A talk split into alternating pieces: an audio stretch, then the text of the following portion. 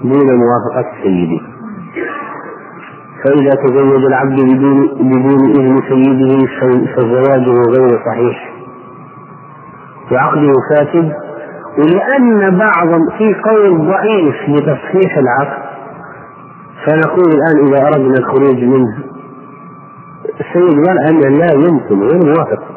خلاص نقول للعبد طلق. طلق. للخروج من العقد الذي فيه شبهة أو فيه خلاف. طيب. ويجب الفسخ في هذه الحالة والتفريق بينهما. وقد روى ابن حبان رحمه الله أن عبد الله بن عمر وجد عبدا له تزوج بغير إذنه ففرق بينهما وأبطل عقده وضربه الحد. لماذا ضربه الحد؟ لأن هذا العقد باطل الآن أو فاسد إذا هذا وطئ في نكاح غير صحيح وهو عالم إذا هذا زنا جلده الحد. لكن لو كان العبد لا يعلم الحكم عقد لنفسه ظن نفسه ظن أن هذا جائز فيبرع عنه الحد بالجهل. يبرع عنه الحد بالجهل. طيب. تزوج العبد بغير إذن سيده وأنجب ولد. ثم اكتشف السيد اكتشف أن عبده متزوج عنده أولاد. وكان يظهر خفية للزوجة ويأتيها الزوجة المزعومة يعني. والأولاد الآن أولاد من؟ وقرأ السيد وأبطل العقد لا يوافق عليه فرق طالب بالتفريق وهذه الأولاد ينسبون لأبيهم بطبيعة الحال وهو العبد لأن الوطء فيه شبهة وطء شبهة. المهم أنه إذا عقل انتهى. فنقول فلأن الوطء فيه شبهة فالأولاد ينسبون لأبيهم. طيب الآن نحن تكلمنا في قضية زواج العبد بدون إذن سيده. فما حكم إجبار السيد على تزويج العبد بدون رضا العبد؟ لو قال عندي أمة يا أيها العبد أريدك أن تتزوجها. قال من مصلحتي إن إنك أنت تأخذها. قال أنا لا أريدها قال أنا سيدك أجبرك عليها.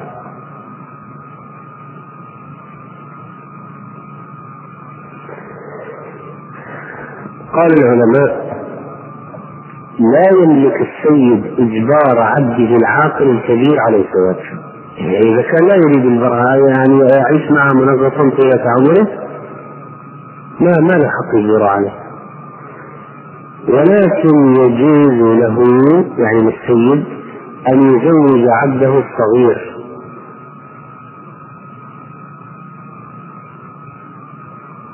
ويعقد له لتمام ولايته عليه. لكن ترى في الحر هذه ما نتصورها. يعني ما نتصور آه، في حالة الحر العاقل أن واحد يزوجه وحر عاقل آه، بدون بدون أن يكون له سبب مثلا كالجنون مثلا. فإذا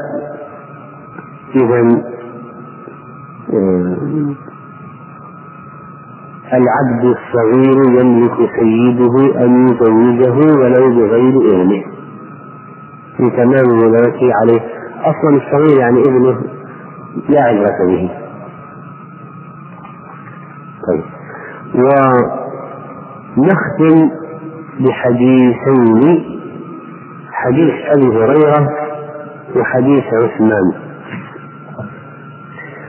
وعن أبي هريرة رضي الله عنه أن رسول الله صلى الله عليه وسلم قال لا يجمع بين المرأة وعمتها ولا بين المرأة وخالتها متفق عليه.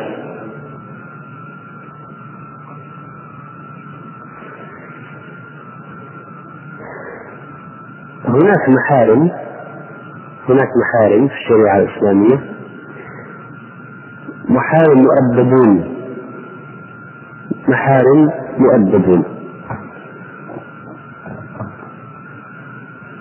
فالإنسان لا يجوز له أن يتزوج محرم عليه البنت الأم وإن علت البنت وإن نزلت حفيدته والأخت والعمة والخالة إلى آخره.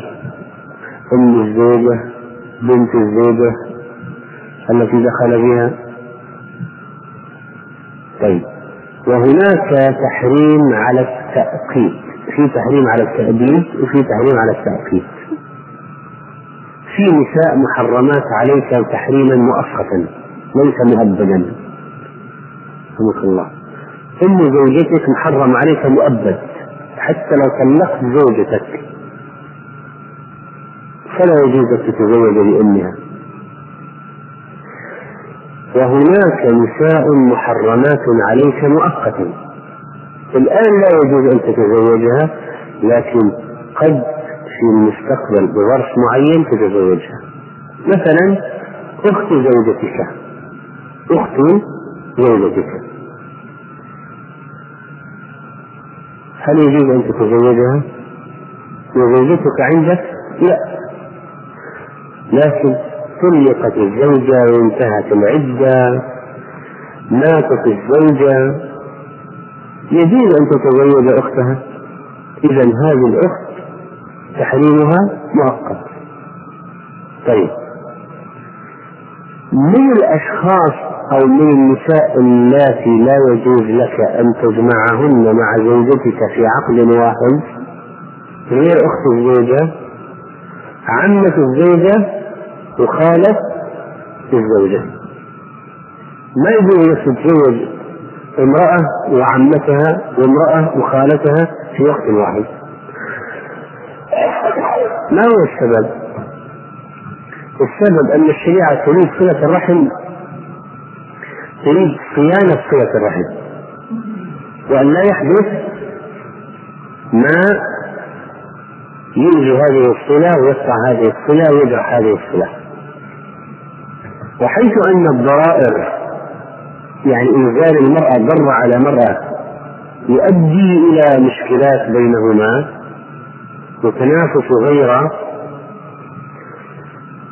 وقد تكرهها وقد تعاديها بسبب اشتراكهما في زوج واحد ولكن لأن مصلحة التعدد أكبر من مفسدته أباحه الشرع.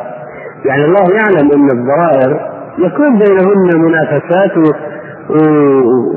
وبعض العداوة أو بعض الكره وبعض الأذية. لكن الله تعالى يعلم بأن مع الأذية ومع الغيرة ومع المشكلات التعدد أرجح. فشرع الله التعدد فإذا ما كانت مصلحته أكبر من مفسدته مشروع جائز. حتى لو في بعض المفسدة كالغيرة بين الضرائر. لكن لما تتعارض قضية التعدد مع قضية كبيرة ومن قضية صلة الرحم صلة الرحم في أعلى أو في مستوياتها العليا إذا هنا المسألة ستختلف فحرم الله على الرجل أن أن يجمع بين المرأة وأختها. تصير ضرائر ما يمكن.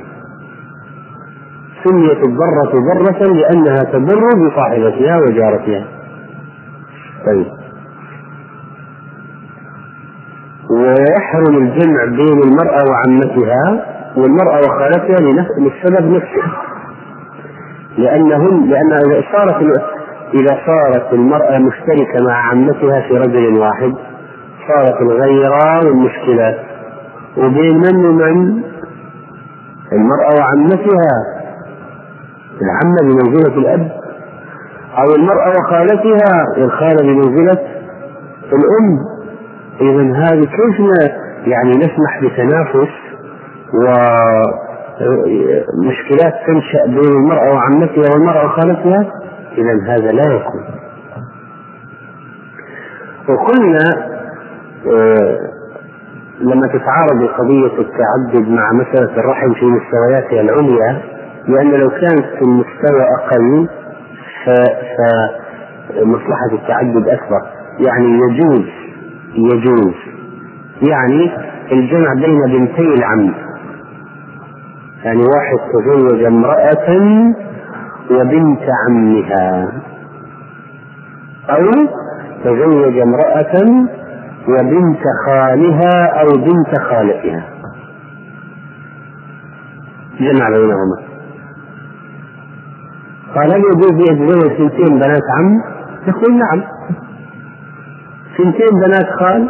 نقول نعم يجوز أتزوج بنت عمي وبنت خالي؟ نقول نعم بنت عمي وبنت عمتي؟ نقول نعم. بنت خالي وبنت خالتي؟ نقول نعم. يجوز. التعدد يجوز. طيب فيها تنافس وغير الخير. نقول نعم لكن يعني أن تحدث عداوة بين المرأة وعمتها أشنع بكثير من أن تحدث بينها وبين بنت, بنت عمها؟ يعني هذه المسألة محتملة. اذا لا يجمع بين المرأة وعمتها ولا بين المرأة وخالتها كما أنه لا يجوز أصلا الجمع بين الأختين. النهي هذا يقتضي البطلان ولو حصل النكاح الثاني غير صحيح. النكاح الثاني غير صحيح. يعني لو واحد قال أنا بتزوج بنات عمي الأربع كلهم. فنقول إذا كانت كل واحدة من عم ما في مانع. قال أنا عندي أربع أعمام. كل واحد عنده بنت. أبغى أسوي شيء ما سبقني إليه أحد. ما هو؟ هذا تزوج الأربع كله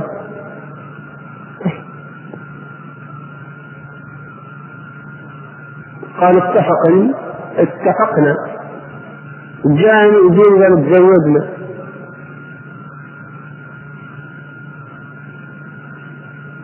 قالوا نحن الآن في آخر الزمان أشراط الساعة النساء صاروا أكثر من الرجال والرجل الواحد معه خمسين امرأة.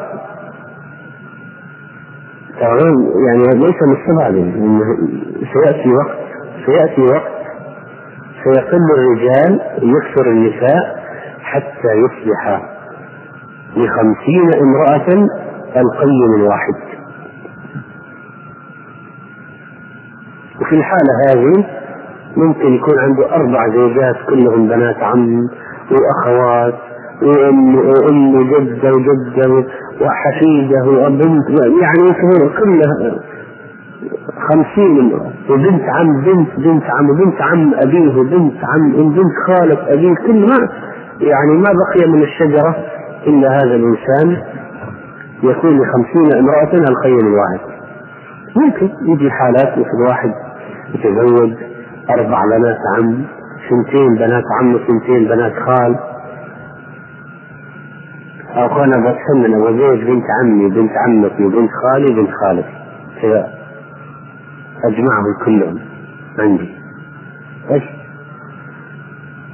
إذا كنت تتزوج كل واحدة برضاها بموافقة وليها تزوج لكن شوف من هو الأولياء هؤلاء الشجعان والبنات التي سيوافقن على وضع كهذا. لكن من ناحية الجواز يجوز.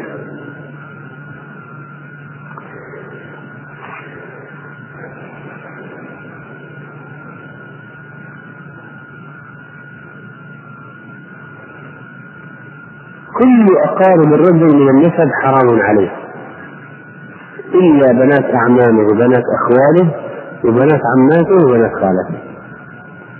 فهؤلاء الأصناف الأربعة أحلهن الله له وبقية الأقارب من النساء للرجل حرام عليه. فكر يعني الأم إيش الأم البنت الأخت الجدة حفيدة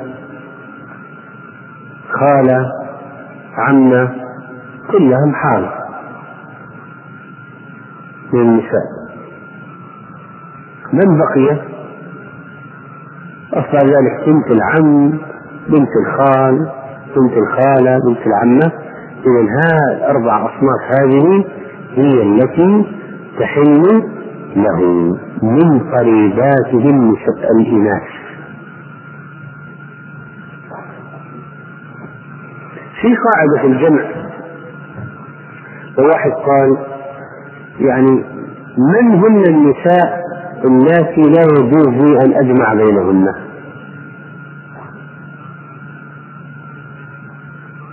فنقول يحرم الجمع بين كل امرأتين.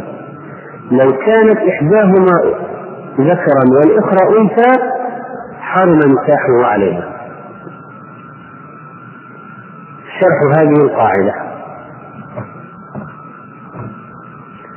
يحرم الجمع بين أي امرأتين لو فرضنا إحداهما ذكر والأخرى أنثى وما يجوز الزواج بينهم إذا ما يجوز تجمع بينهم.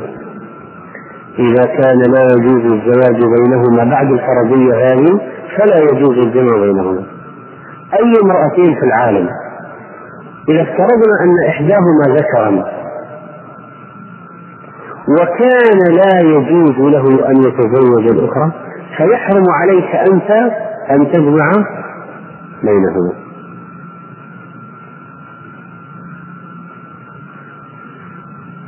طيب نأخذ على الأختين.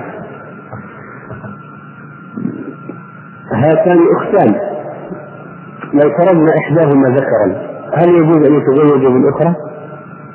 لا لأنها أخته. طيب. المرأة وعمتها لو في امرأة وعمتها وفرضنا أن المرأة هذه ذكر هل يجوز أن تتزوج بالأخرى؟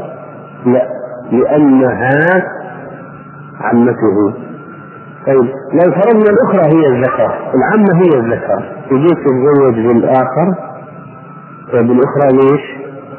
بنت أخيها لأن بنت أخيها طيب لو فرضنا مرة وخالتها. هب أن المرأة ذكرا هل يجوز أن تتزوج بالأخرى؟ لا لأنها خالتها. الإنسان ما يتزوج خالته. طيب. فإذا أي امرأتين لو فرضنا إحداهما ذكر ولا يجوز أن تتزوج بالأنثى إذا لا يجوز أن تجمع أنت بينهما. طيب. سؤال سؤال. هل يجوز للإنسان أن يتزوج بنت عم أبيه أبوك له عم والعم له بنت هل يجوز لك أن تتزوج بنت عم أبيك؟ هل في مانع؟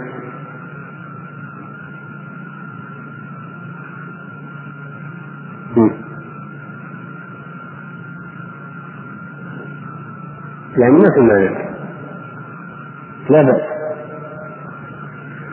يعني بنت العم يعني مهما علت بنت عم. هذه بنت عم. فما لم يكن مانع من الرضاع إذا يجوز أن يتزوجها بنت العم وبنت الخال.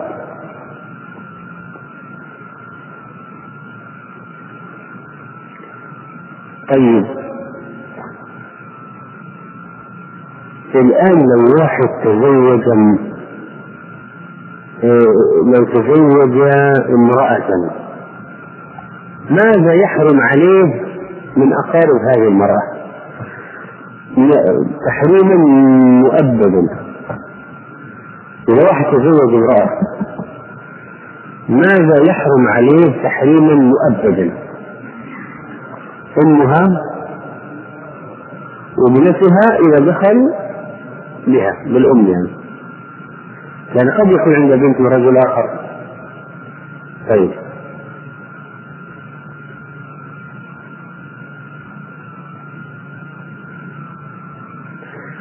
ماذا تسمى هذه ماذا تسمى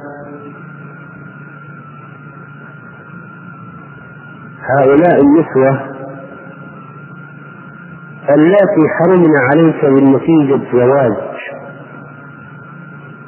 زوجت امرأة حرمت أمها حرمت بنتها. فهؤلاء محرمات ب إيش النسب ولا بالصهر محرمات المصاهرة محرمات بالصهر طيب. محرمات بالصهر من يحرم أيضا بالصهر نساء تحريمهن مؤبد نتيجة علاقة مصاهرة من؟ غير أم الزوجة وبنت الزوجة. المدخول بها. من أيضا؟ لا بالمصاهرة. في خلاف هذه المسألة. هو شيء مجمع عليه. طيب أم الزوجة من على. ما؟ طيب غيره. أخت مين؟ أخت الزوجة تحريم مؤقت. يعني إيه تحريم مؤبد؟ تحريم مؤقت زوجة الابن. زوجة الابن محرمة من نتيجة مطاهرة. لما ابنك تزوج امرأة طيب حرمت عليك بنتها سواء ابنك طلقها مات عنها وحرم عليك إلى الأبد. وأيضا زوجة الأب. الرابعة المحرمات بالمصاهرة تحريما مؤبدا زوجة الأب. إذا عندنا في أربع نساء أربع أنواع من النساء يحرمن تحريما مؤبدا بالمصاهرة من هؤلاء النسوة الأربع الأنواع؟ أم الزوجة وبنت الزوجة وزوجة الإبن وزوجة الأب. أربع أنواع النساء. احفظوا هذه مهمة. أربع أنواع من النساء يحرمن بالمصاهرة. المصاهرة تحريما مؤبدا.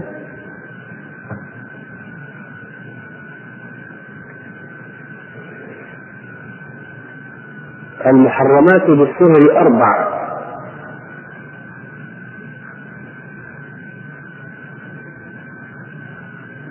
ما يعني المسألة التي يعني ذكرت الآن أم الزوجة بالرضاع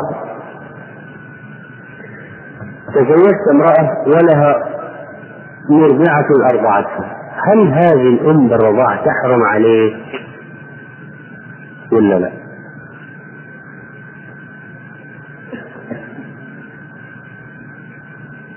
هذه المسألة قد اختلف العلماء فيها.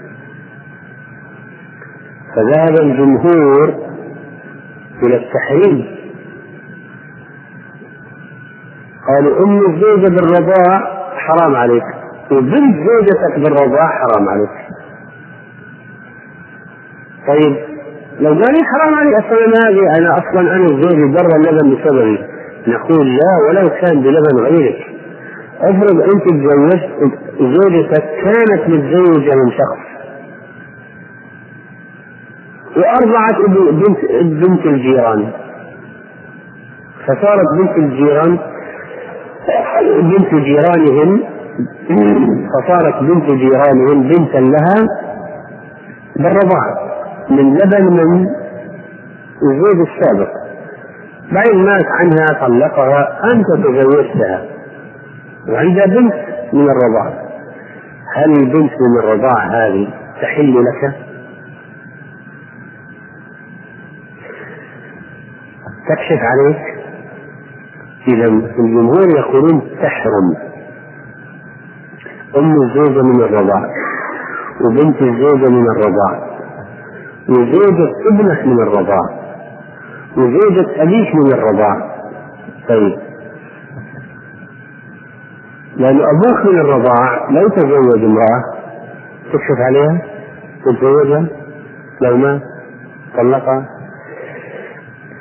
وذهب شيخ الإسلام إلى أنها الأربع هؤلاء لا يحرمن.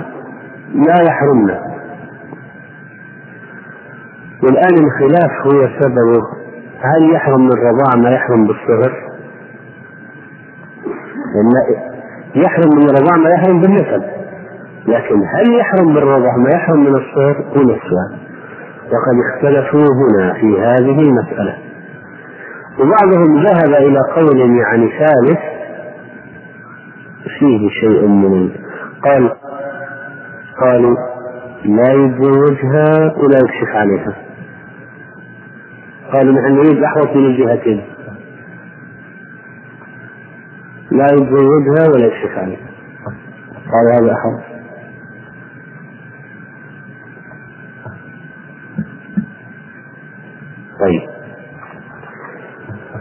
لو واحد تزوج امرأة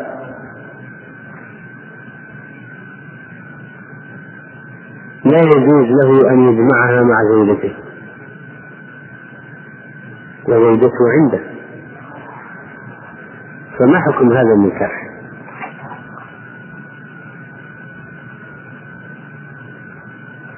حرام.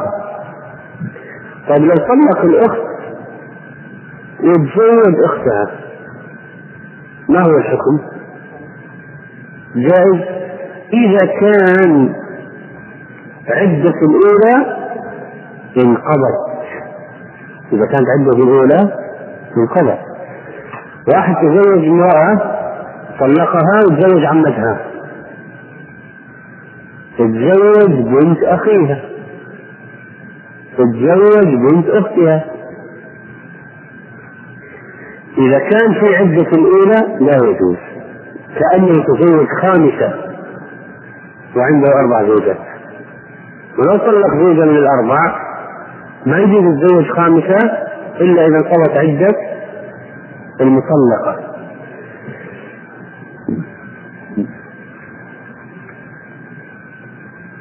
طيب؟ لو واحد طلق عنده أربع زوجات طلق واحدة ثلاثا. يبغى جاءت فرصة عظيمة. لامرأة قال من من هذه. وأنا أنتظر حتى تخلص العدة. أنت طالق طالق طالق طالق. من مليون طالق خلاص طالق. وراح تزوج هذه الخامسة. قلنا كيف تزوجت في العدة؟ قال هذه أصلا مبتوته مبتوته فلا من هنا ما حكم نكاح خامسة في في عدة المبتوتة في خلاف التحريم المذهب التحريم. المذهب التحريم. طبعا لماذا حصل الخلاف؟ وما حجة الذي يجيزه؟ الذي يجيز هذه؟ يقول أنتم لماذا خايفين أن يتزوج الخامسة في عدة هذه المطلقة؟ قلنا لأن المطلقة على ذمته. لا زالت في العدة ممكن يرجعها. إذا سمحنا بنكاح خامسة وفي عدة مطلقة طيب يمكن يرجع المطلقة في عدتها. يعني لأن لا زال في عصمته وذمته أربع ما يتزوج خامسة قال هذا أصلا هذه المطلقة المبتوتة المطلقة ثلاثا ما يمكن يرجع لها وما يمكن يرجعها. فلذلك قال بعضهم بجواز إنه إذا تزوج خامسة في عدة واحدة من الأربع المبتوته طاقة الثالثه يجوز لأنه لا يمكن أن يرجع تلك المرأة. لكن الآخر قالوا ما زالت في العدة وحتى لو حتى لو كانت مبتوته لا يجوز أن يأتي الزوج الخامسة إلا إذا انقضت العدة عدة المطلقة مهما كان نوع طلاقها.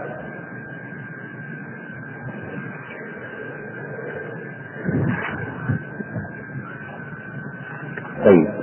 يبدو أن نكاح المحرم هو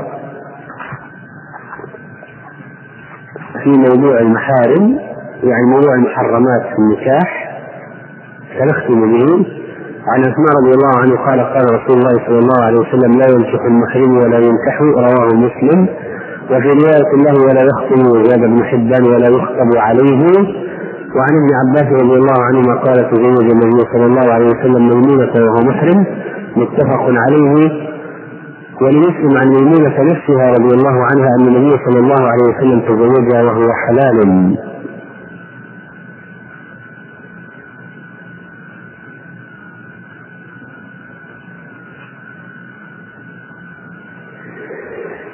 طيب لا ينكح يعني لا يتزوج. لا ينكح يعني لا يزوج. لا ينكح لا يتزوج. لا ينكح لا يزوج. لا يخطب لا يكتب المرأة لا يكتب عليه لا يطلب منه أن يزوج غيره. لما كان الإحرام عبادة لله انقطاع عن الدنيا وزينتها وترك الزينة وترك الطيب وترك الترك وترك التغطية وترك المخيط لما كان مبتعدا عن الترفه وعن التطيب وعن المخيط واللباس وأشعث أغبر منشغل بطاعة الله يدور على المناسك. كان لا يناسب هذا الحال أبدا النكاح ولا الخطبة ولا الوطء ولا ولذلك فإن موضوع النساء هذا الآن ممنوع بالكلية على المحسن لا لا لا يتزوج لا يقف لا يلمس شهوة لا يعقد لا يخطب لا يعقد لا يعقد له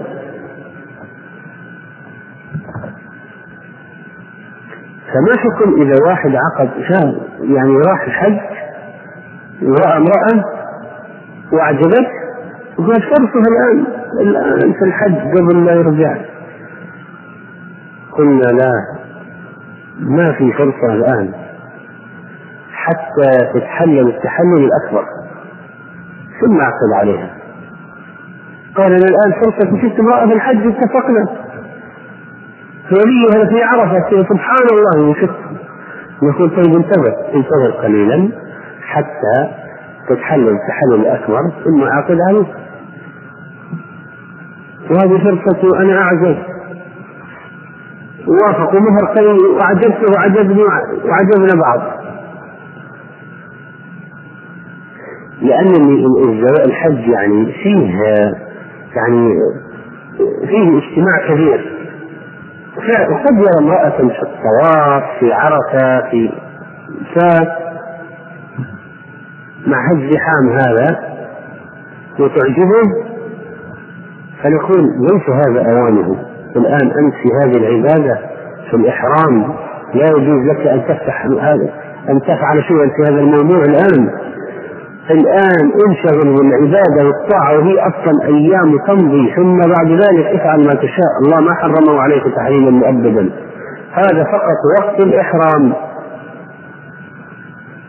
طيب لو قالوا حديث ابن عباس النبي عليه الصلاة والسلام تزوج ميمونة وهو محرم فنقول إن صاحبة القصة وصاحبة الشأن نفسها ميمونة تقول تزوجني النبي عليه الصلاة والسلام وهو حلال. حاول بعضهم أن أن يفسر هذه اللفظة تفسيرات لكن نقول بين الحديثين تعارض لا يمكن جمع بينهما. ولذلك فإنه فإن الراجح قول صاحبة القصة. يعني ابن عباس كان صغيرا لما حج النبي عليه الصلاة والسلام. وصاحبة القصة ميمونة كبيرة. فقول من نقدم؟ صاحبة القصة. إذا قالت تزوجني وهو حلال يعني ما كان محرم النبي عليه الصلاة والسلام. فهذا يقدم على ما جاء عن ابن عباس رضي الله عنه ويقال وهم ابن عباس وجل من لا يهم ولا يفهم تزوج النبي صلى الله عليه وسلم ميمونة وهو حلال وبنى بها وهو حلال دخل بها بدون إحرام. قال أبو رافع رضي الله عنه كنت السفيرة بين النبي صلى الله عليه وسلم وميمونة فتزوجها وهو وهو حلال وبنى بها حلالا. وبنى بها حلالا. فإذا آه، ينبغي الحذر من الكلام في أمور النساء وبعض الناس في حملات الحج. إذا اجتمع العدد في حملات الحج واحد عنده بنت وهو الآن محرمون في المخيم رأى شابا فأعجبه دينه قال يا أخي أنت متزوج؟ قال لا والله ما بعد تزوجت قال عندي بنت إيش رأيك؟ إيش رأيك بعد الحج نعقد لك عليها؟ نقول ما يجوز فتح الموضوع أصلا قال لا لا يخطب ولا يخطب عليه. حتى الخطبة حرام. لا تجوز في الحج خلص العبادة حل ثم أفتح الموضوع. إذا حتى فتح الموضوع الخطبة والنقاش القضية والتفاهم فيها ما لا يجوز لا يجوز.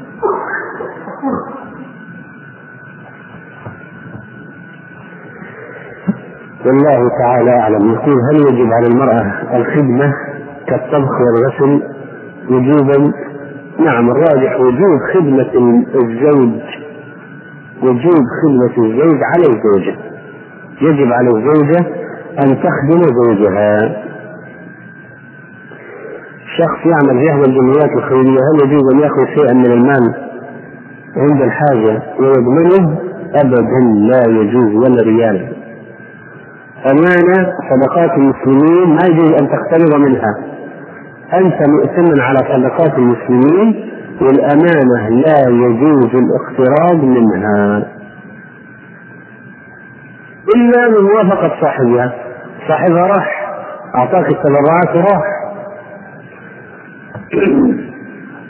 عند فعل عمل خير يكون في النفس شيء من العدل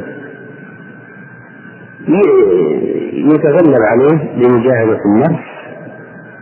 والإنسان لابد أن يفتش يفتش نفسه ويجاهد نفسه ويتغلب على هذه الأشياء. الاقتراض من البنوك التي لديها فتوى بالتورق. لو عندهم عشرين فتوى إذا خالفوا فتوى النبي عليه الصلاة والسلام ترمى بالفتاوى كلها عرض الحائط. قلت لهم كيف تبيعوا كيف تبيعوا في قبض ولا لا؟ قالوا ما في قبض. ما تشوف السلعة ولا ولا شيء. حنا نشتري ونبيع وانت ما تشوف شيء ولا تقبض. كيف طيب أشتري منكم وأنتم لا تقبضون وأنا لا أقبض ولا ما في قبض. قالوا هذه طريقتنا. الرسول عليه الصلاة والسلام نهى عن بيع ما لم يقبض. كيف تبيع شيء وأنت ما استلمته منهم أصلا. إذا كنت اشتريت منهم وصار عليك دين ثمن السلعة الآن تريد أن تبيعها حتى تحصل على الولد وين القبض؟ يجب أن تقبض اولا. بدون قبض لا يجوز البيع. نفس الذكر بدون حائل بدون شهوة لا يكون الوضوء على الراجح.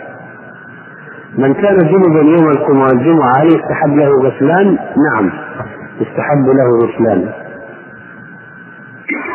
تزوج امرأة حيث انه كان في عملية الخطوبة مجبرة بهذا الخاتم وبعد الزواج قبل الدخول تغير حال هذه المرأة من الكراهية إلى المحبة حسب كلامها ما دام مشت الموضوع يمشي كما مر معنا الآن عقد المرأة تلك عقد لها أبوها وهي كارهة فالنبي عليه الصلاة والسلام خيرها. فإذا اختارت النكاح يمشي. وإذا قالت القاضي أبدا يفسخ. لا يريده يفسخ. فالآن هي رضيت. انتهينا. الحمد لله. تزوج من امرأة ثم طلقها وتزوجها رجل آخر. وكان لها من الرجل الثاني بنات. هل الرجل الأول محرم لهن؟ يعني السؤال هل الربيبة من الزوج المتقدم فقط ولا الربيبة لا ولا لها حكم الربيبة حتى لو كانت من زوج بعد؟ الجواب لها حكم الربيبة حتى لو جاءت من زوج بعد. يعني أنت إذا تزوجت امرأة سواء كان ودخلت بها ودخلت بها سواء كان لها بنت من زوج سابق أو طلقتها وتزوجت واحد جالها بنت من زوج لاحق فكذا كلاهما عليك حرام. محرمات الربيبة سواء كانت من زوج سابق أو من زوج لاحق إذا أنت دخلت بأمها حرم حرمتا عليك. متى تبدأ مدة مسح الجوربين؟ من أول